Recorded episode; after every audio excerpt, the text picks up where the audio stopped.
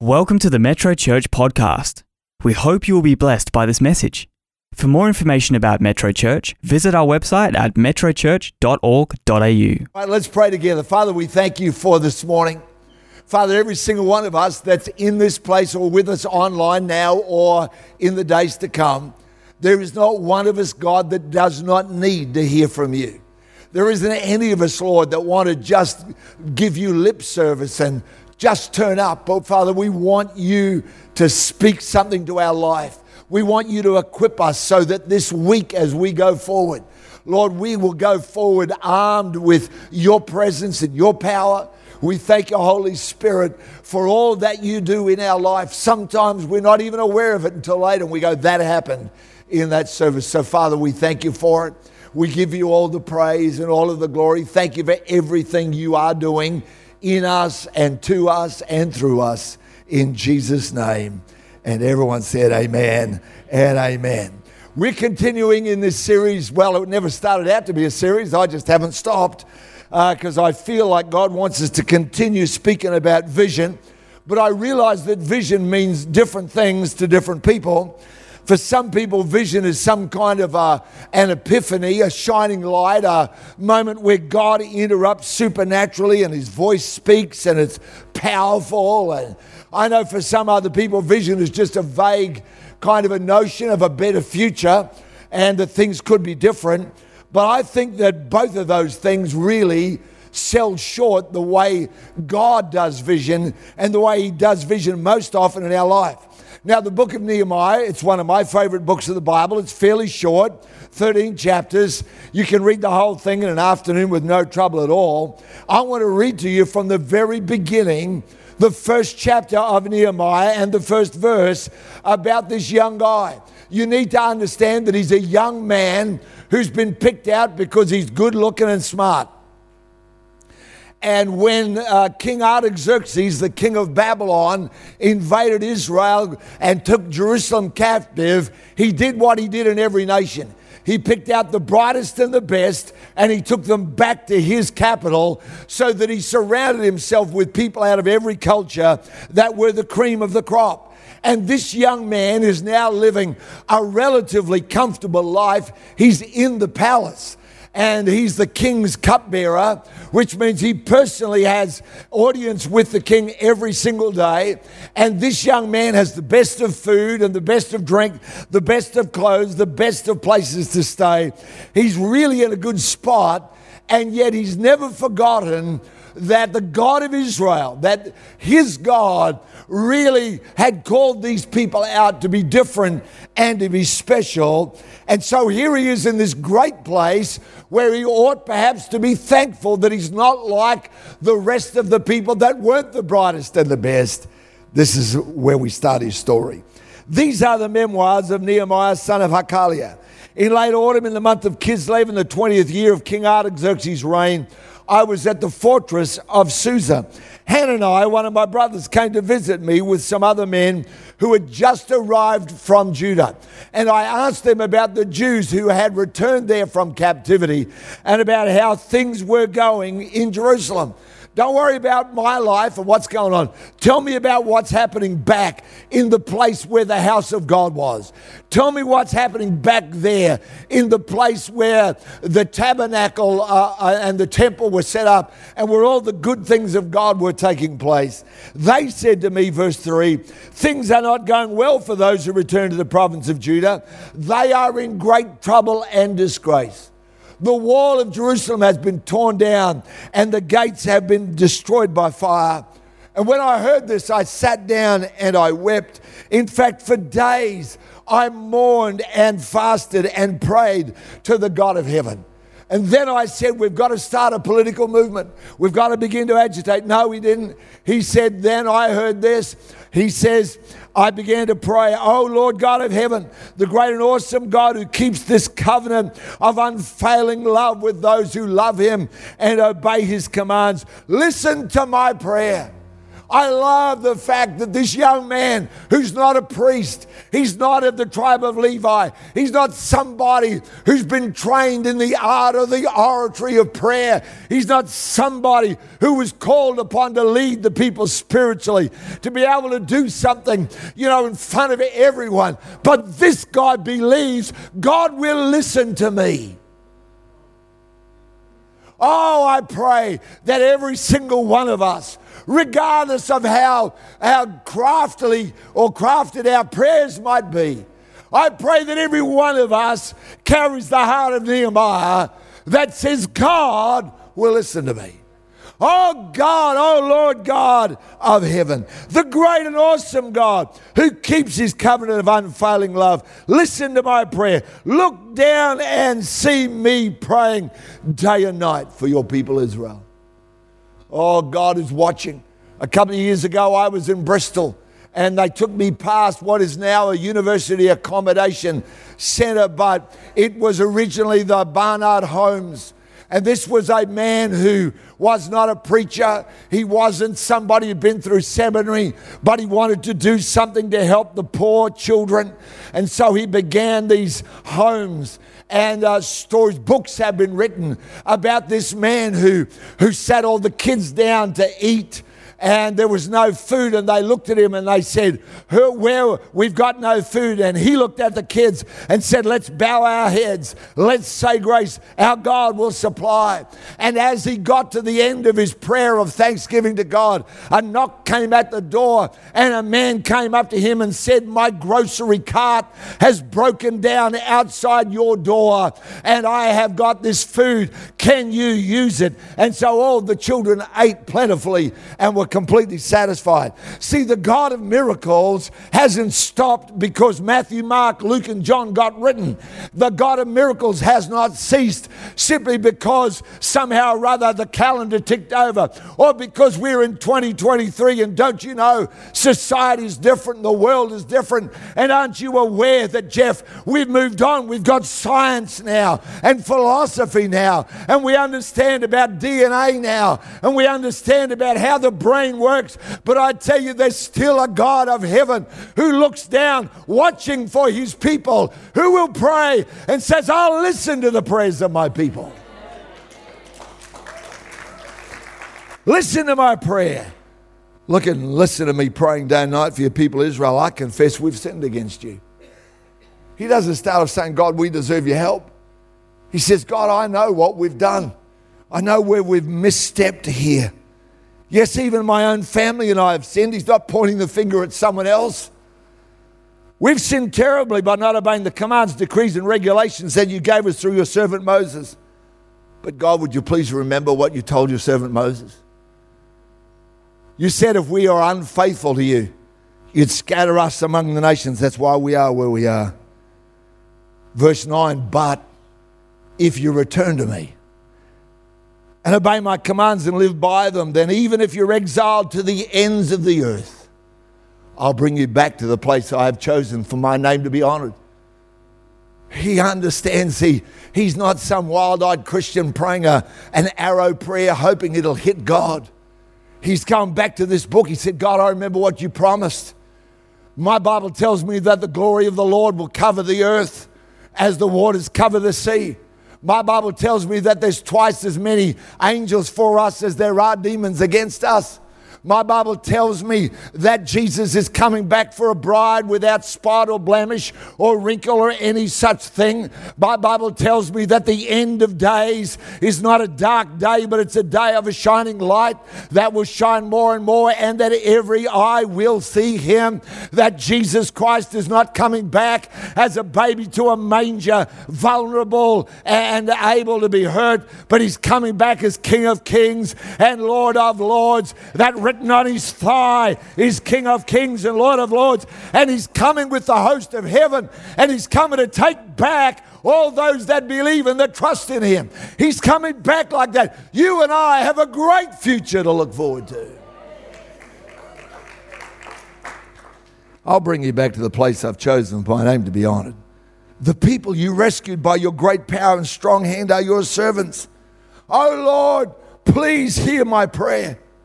Listen to the prayers of those of us who delight in honoring you. God, please grant me success today by making the king favorable to me. A plan is formulating. Put it into his heart to be kind to me, because in those days I was the king's cupbearer. You know, this book of Nehemiah is a great book, well worth a read this afternoon. But what you'll notice about this book is not what's in it, but what's not in it. And what's not in this passage we just read and appears nowhere in the book of Nehemiah. There's no voice, no prophet, no angel. There's no point where God turns up and says, Here's the blueprint. All of the book of Nehemiah happens because a young man becomes aware of need and gets moved to act. Nowhere in here where God says, I told you to, and that's why it's happening. Nehemiah, if you follow the story, ends up getting his wish. The king grants him permission to go back to Jerusalem. But when he gets there, it's a people that are dispirited. It's a people, as we read, that have given up hope. And they are saying it's just how things are. Can I tell you, right across our nation, there are people saying it's just the way things are. Well, of course, there's breakdown in family. It's just the way things are. Well, of course, there's problems right throughout our society of drugs and alcohol. It's just the way things are. Well, up in the Kimberley, what do you expect? There's generations of breakdown. It's just the way things are. And this young man, he could have just joined the crowd and echoed those that were saying, You don't understand. It's been like that for as long as I can remember. How well things, some things just never change. See, some people think that vision is an unattainable spot except by the select few who've got some boundless optimism something that is peculiar to certain personalities or backgrounds of life. That somehow or other vision comes to the special couple, the special few. And you can rhyme off the names of the famous. But I believe you might want to write this down, or if you're getting the notes from the back there.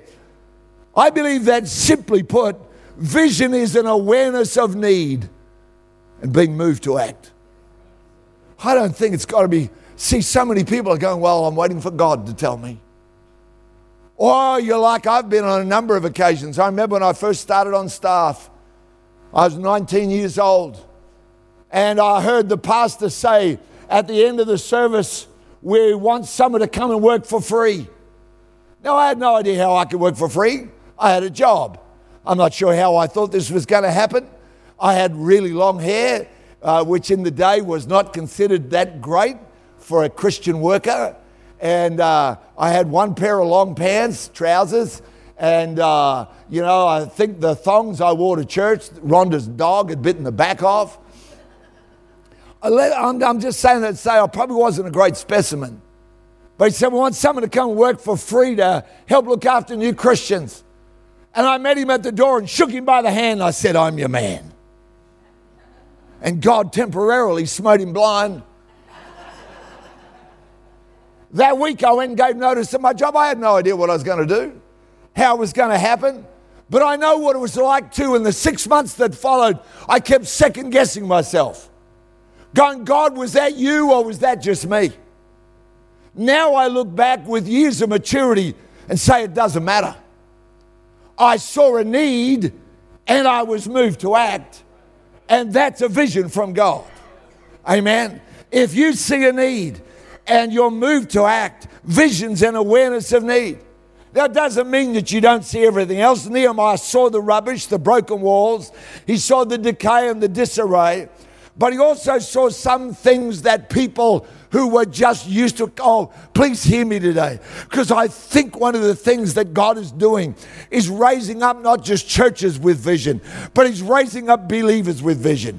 He's raising up people who understand that vision is not just plugging in to a church program, but it's living a life where I see a need and I say, what can I do to meet it? How can I go about changing the world? In which I live. Maybe in ways that will make you notable, like Nehemiah became, but maybe in ways where no one else will ever know who you are. And maybe you won't have any fame or glory until you get to heaven. And he calls out your name from the crowd, and people nudge one another saying, Who's that?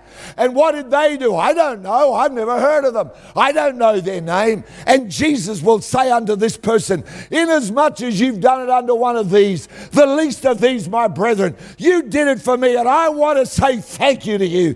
And he'll hand you a crown. And every single one of us will take our crown and we'll throw it down at the feet of the one who's the King of Kings. We'll say, Jesus, I did it for you and I was glad. Jesus, I was happy to serve you.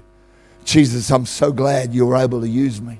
I'm so glad, Lord, that I didn't let vision be paused while I waited for a divine sign.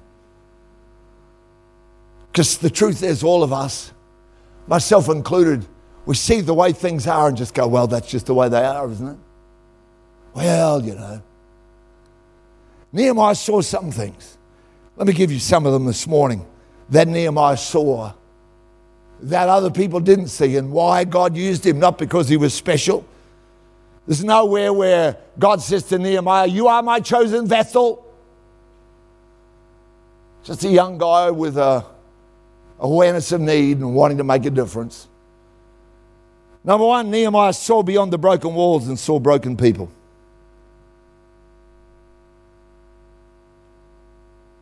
There's so much talk about what's wrong with our society.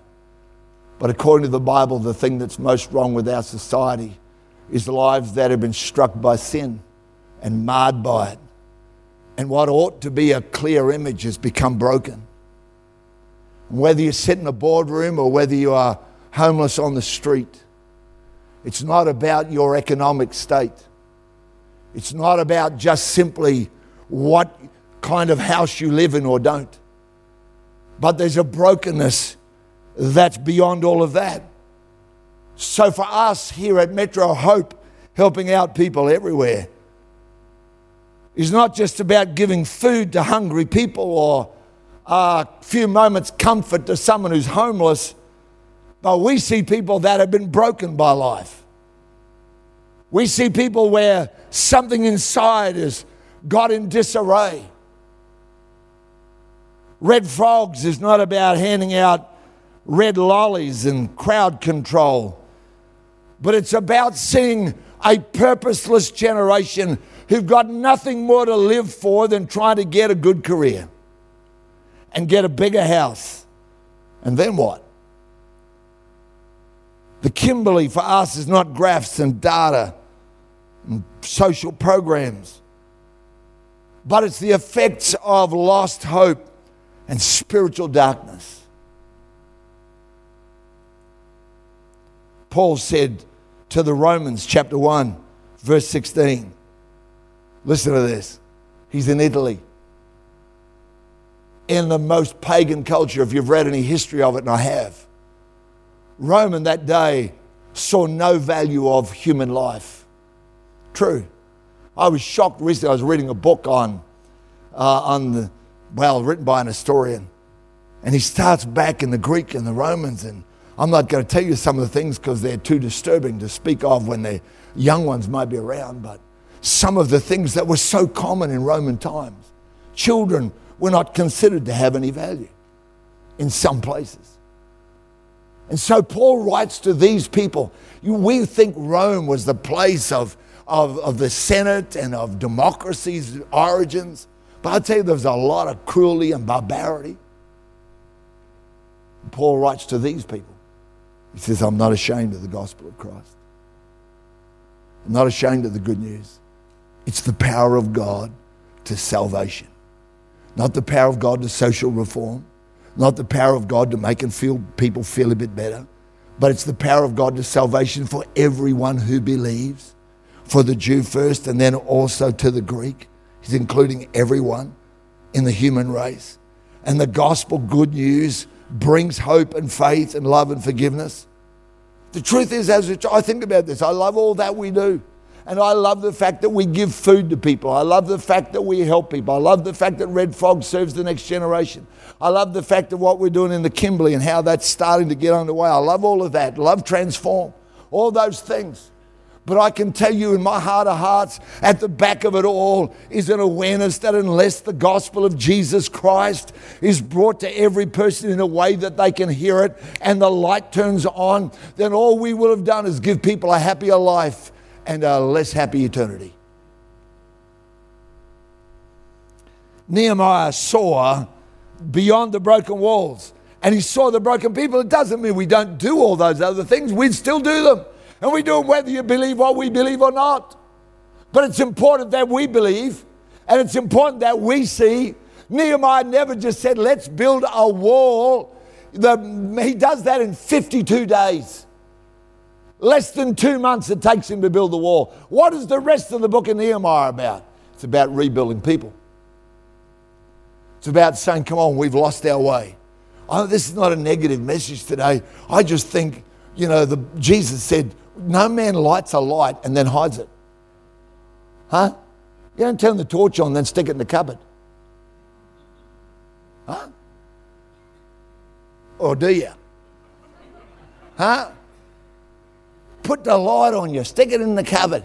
And then we stumble. The other morning, I, have, I get up uh, sometimes very early and uh, I don't want to turn the lights on and wake Rhonda up.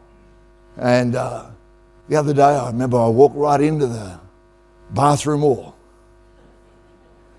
Why? Because the torch was beside my bed.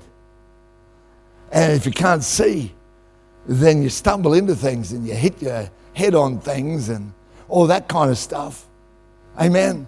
So I'm not suggesting that the church needs to start hammering people ever. But I'm saying the church ought to know what it believes. Amen. I, I, believe the church ought to say, we're proud of the gospel. Amen. I'm proud of the gospel of Jesus. I'm proud of what it does for people. Amen. Just thought I'd say that. Number two, second thing Nehemiah saw that the others there didn't see was he saw the power that was available. He doesn't go and say, oh, you know, if only I was a better administrator. He says, God, you can do this. You can make a difference. The older I get, the more I am aware of the good that I can do, but the good I can't do. I'm aware that I can help and I can bless and I can encourage, but I'm aware that when it comes to changing someone's life, I don't have that ability. But I can lead you to someone who does. I can tell you about a God who loves you. I can tell you about a God, and you go, Yeah, but Geoff, how come there's so much mess in the world? I go, Well, that's our fault, isn't it? You know, it's not God who's doing all this stuff. He's not the one polluting all the rivers. So I'd throw that in for just for, I'm pretty sure it's us. Amen. Well, let's not go too far down that track because some of you are already, your hackles are. Nehemiah saw the power I always think, take this for what it's worth, but I just refuse to get into arguments about politics and whatever and social media and they said and, you know, and, and all that. I'm too focused on the power that's available. I'm not too focused on the problems that everybody wants to gather around and chew the fat on and go, Skippy Christians. What's that skip? Number three, Nehemiah saw the possibilities. Stay with me. Come on, you've got to love me anyway. You, uh, you might like what I just said, but just love me. Just go, oh God, he's, you know, he's not old enough yet. If he was older, he'd know more. Number three, Nehemiah saw the possibilities. There's a difference between ideals and just being idealistic. Let's all say the Lord's Prayer together. Matthew 6, verse 9 and 10. Ready? Our Father, which art in heaven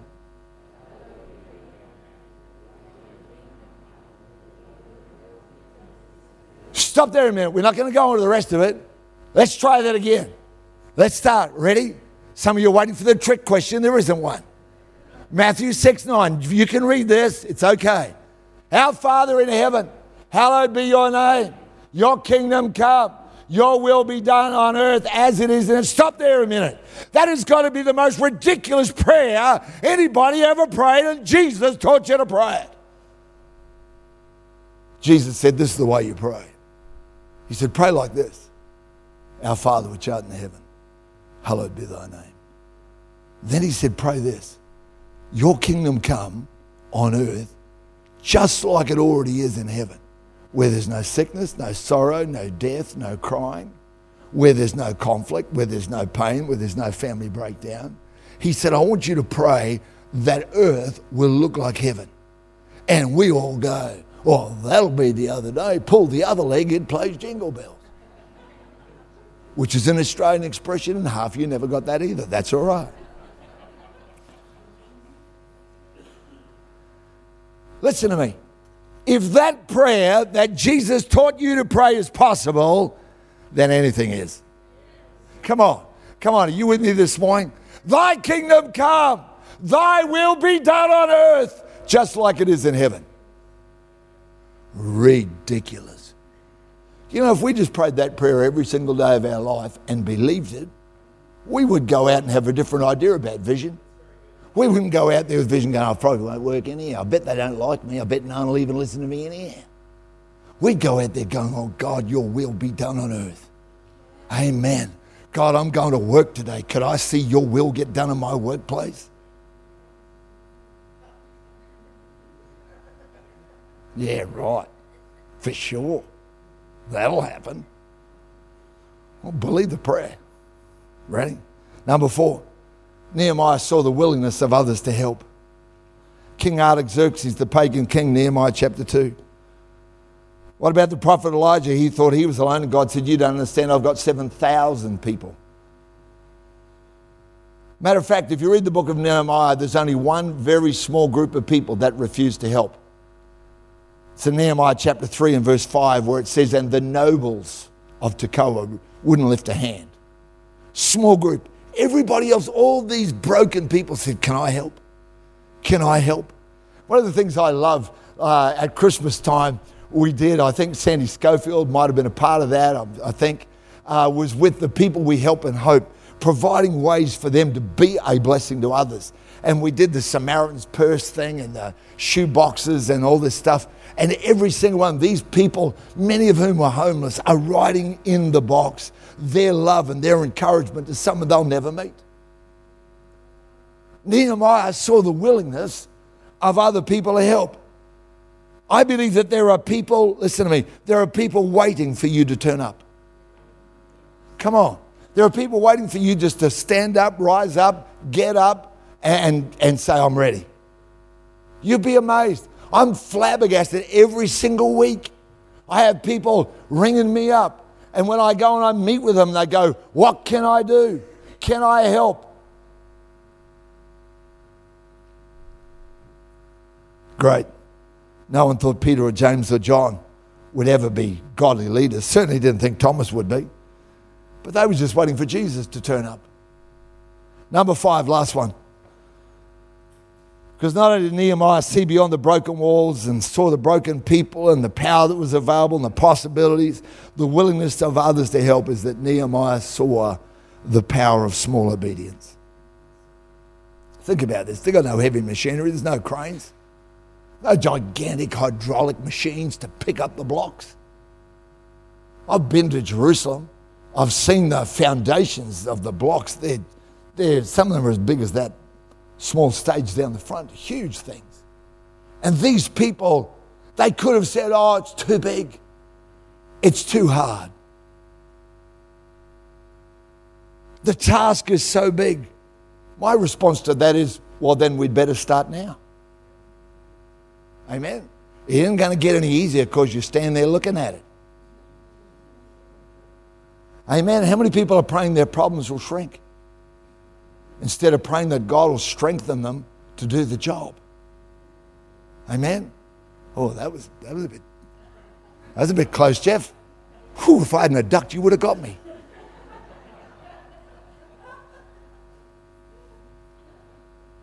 One stone at a time. Can we pray together that God will lead us to a need that we're meant to meet? Amen. Let me bring you back to Nehemiah again, to the fact that this young man, he's not, there's no angels. It's just, God, I see that and it bothers me. I reckon I could do something.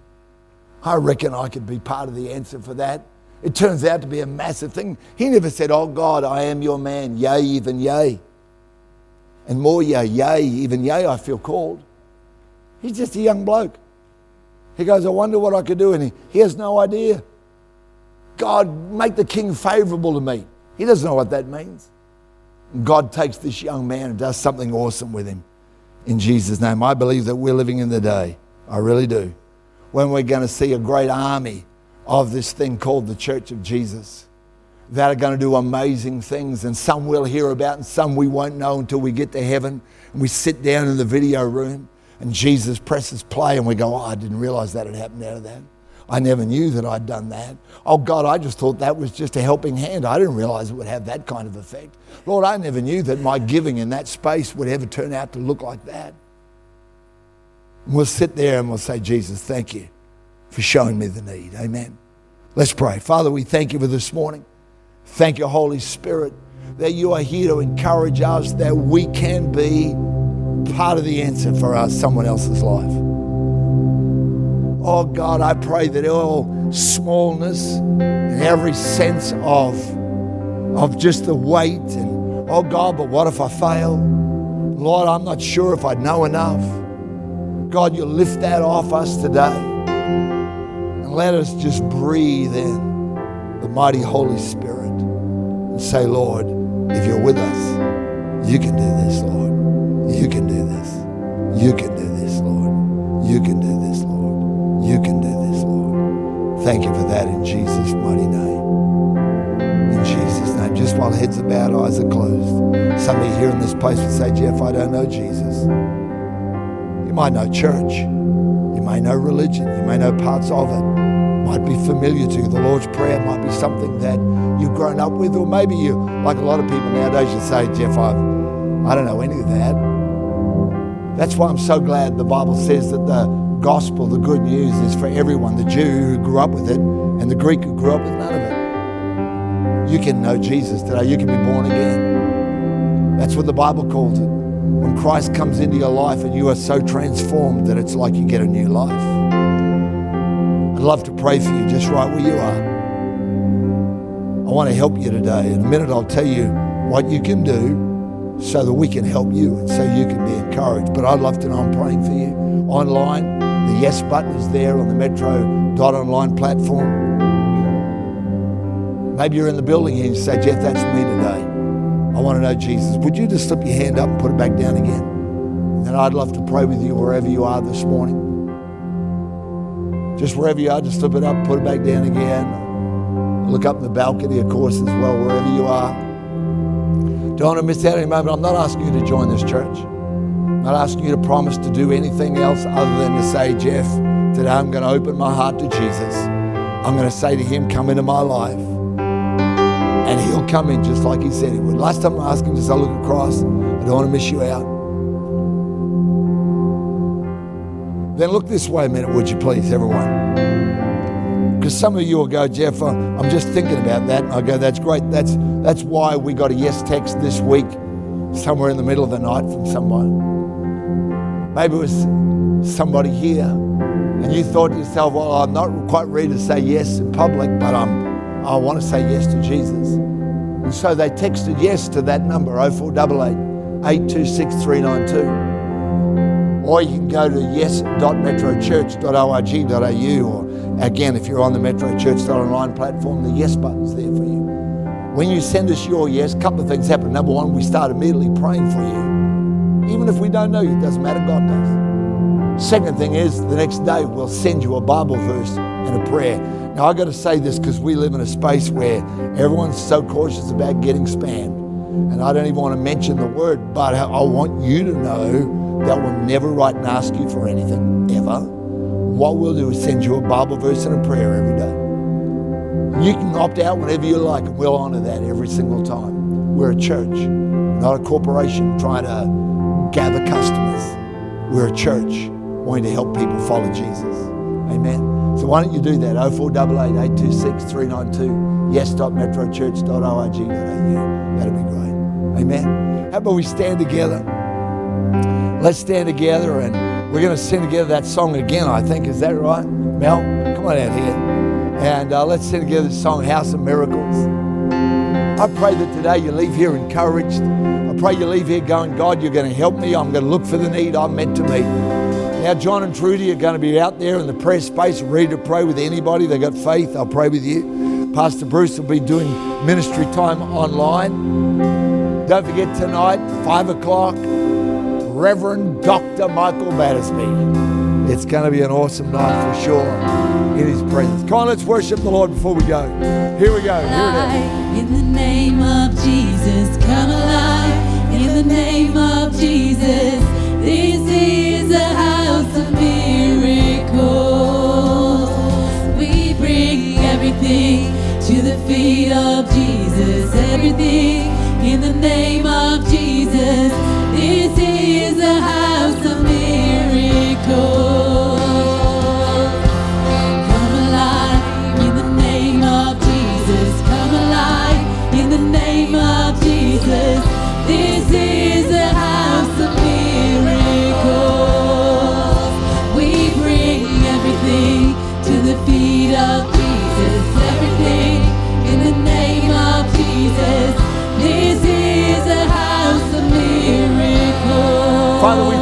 For this week and all that it'll bring. Father, we surrender to you as that song says. God, give us eyes to see what we can do and how we can be a part of the answer for someone else. Thank you, Lord, for the gospel, the power of God unto salvation. In Jesus' name, Lord. Now let us go out of here with your blessing. Go out of here into a great week with you in the mighty name of Jesus. Amen.